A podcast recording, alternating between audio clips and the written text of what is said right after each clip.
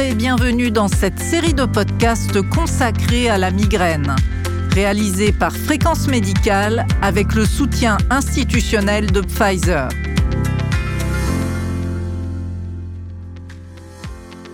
La migraine est une maladie neurologique fréquente et invalidante et elle ne se limite pas seulement à des céphalées, mais existe sous différentes formes. Mais quelles sont les caractéristiques épidémiologiques Qu'est-ce qu'une migraine avec ou sans aura? Quand parle-t-on de migraine épisodique ou chronique? Et quel est ce nouveau concept de migraine sévère, réfractaire ou résistante? C'est ce que nous allons aborder dans le podcast d'aujourd'hui. Et pour en parler avec nous, le docteur Pierrick Giraud, neurologue à Annecy et responsable du centre d'études du traitement de la douleur au centre hospitalier Annecy-Genevois, mais aussi membre du conseil d'administration de la Société française d'études des migraines et céphalées. Bonjour, docteur Giraud. Bonjour. Alors, pouvez-vous nous en dire un peu plus sur l'épidémiologie de la migraine? Alors, euh, l'épidémie de la migraine est une maladie très fréquente en France. On considère qu'environ 20% des patients de plus de 18 ans reconnaissent les critères de la maladie migraineuse.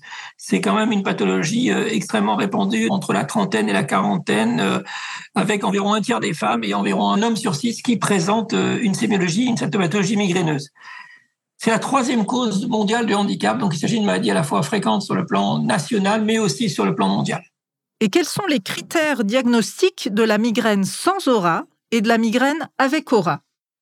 Alors, le diagnostic de migraine sans et avec aura a été posé grâce à des critères de définition qui sont déjà anciens, puisque la première définition date de 1988 de la classification internationale des céphalées, et cette classification est révisée environ tous les 15 ans avec euh, une meilleure connaissance, une meilleure définition de toutes les céphalées et bien entendu de la céphalée migraineuse.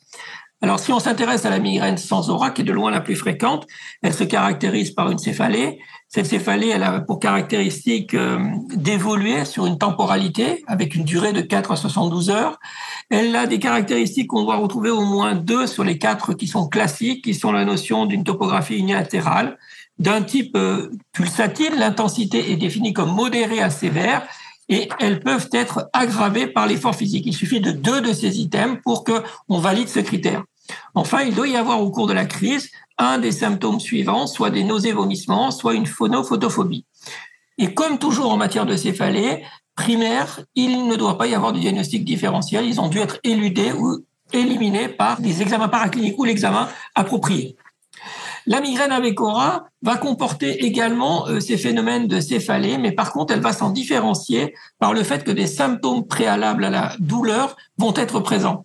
Ces symptômes sont très clairement définis. Il s'agit le plus souvent de troubles de la vision, de troubles de l'expression orale, de troubles sensitifs ou d'une instabilité.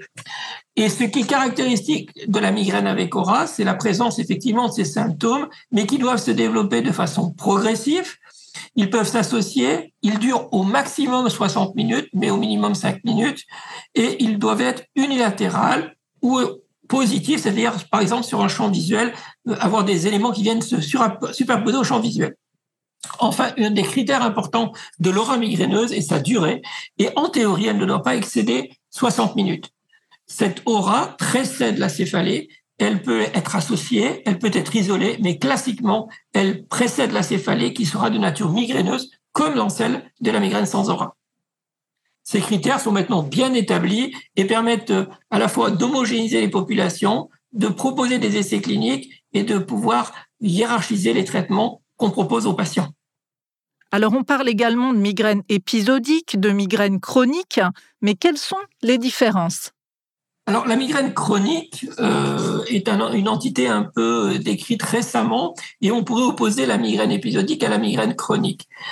Pour définir la migraine chronique, euh, il s'agit de patients qui vont souffrir de migraine, bien entendu, euh, et qui vont souffrir au moins 15 jours par mois de céphalée. Parmi ces 15 jours de céphalée, ils doivent présenter au moins 8 jours de migraine, qu'il s'agisse de migraine euh, avec aura, qu'il s'agisse de migraine sans aura, ou encore qu'il s'agisse de manifestations qui vont nécessiter pour le patient la prise d'un traitement par triptan ou par ergoté qui va pouvoir les soulager. Ce sont des patients qui souffrent donc de façon chronique depuis plus de trois mois. Ils ont 15 jours de céphalée, au moins 8 jours de migraine ou des prises médicamenteuses assorties. la migraine épisodique s'en écarte par le fait que nous n'aurons pas les 15 jours de céphalée et nous n'aurons pas les 8 jours de migraine.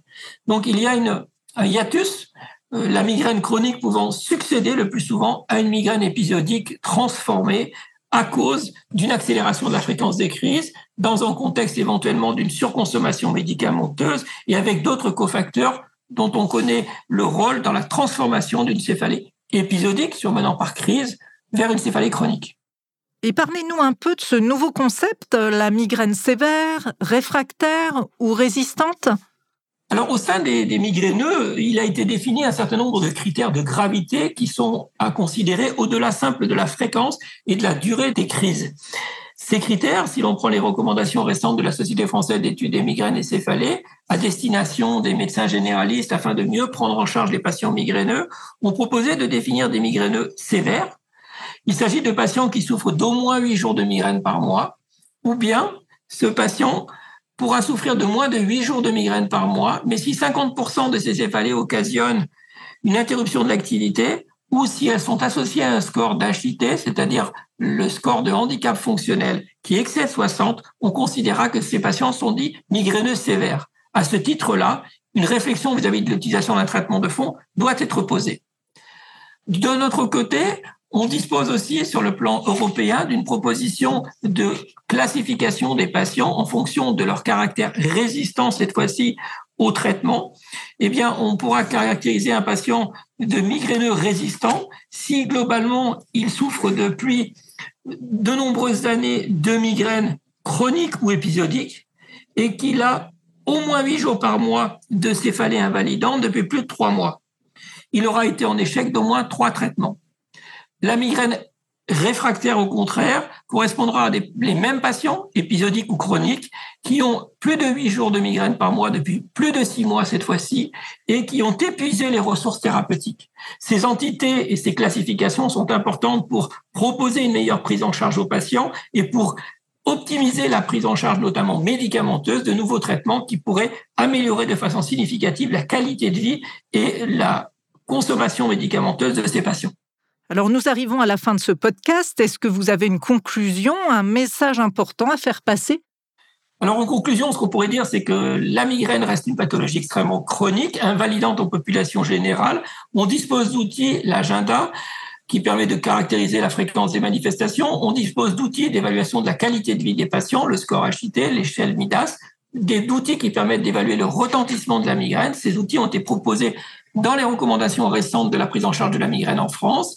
Et ces outils devraient optimiser la prise en charge du patient migraineux afin qu'il puisse bénéficier des meilleures innovations et des nouveaux traitements qui permettent à cette pathologie fréquente d'être moins invalidante et de permettre une activité à la fois professionnelle, personnelle et familiale optimisée.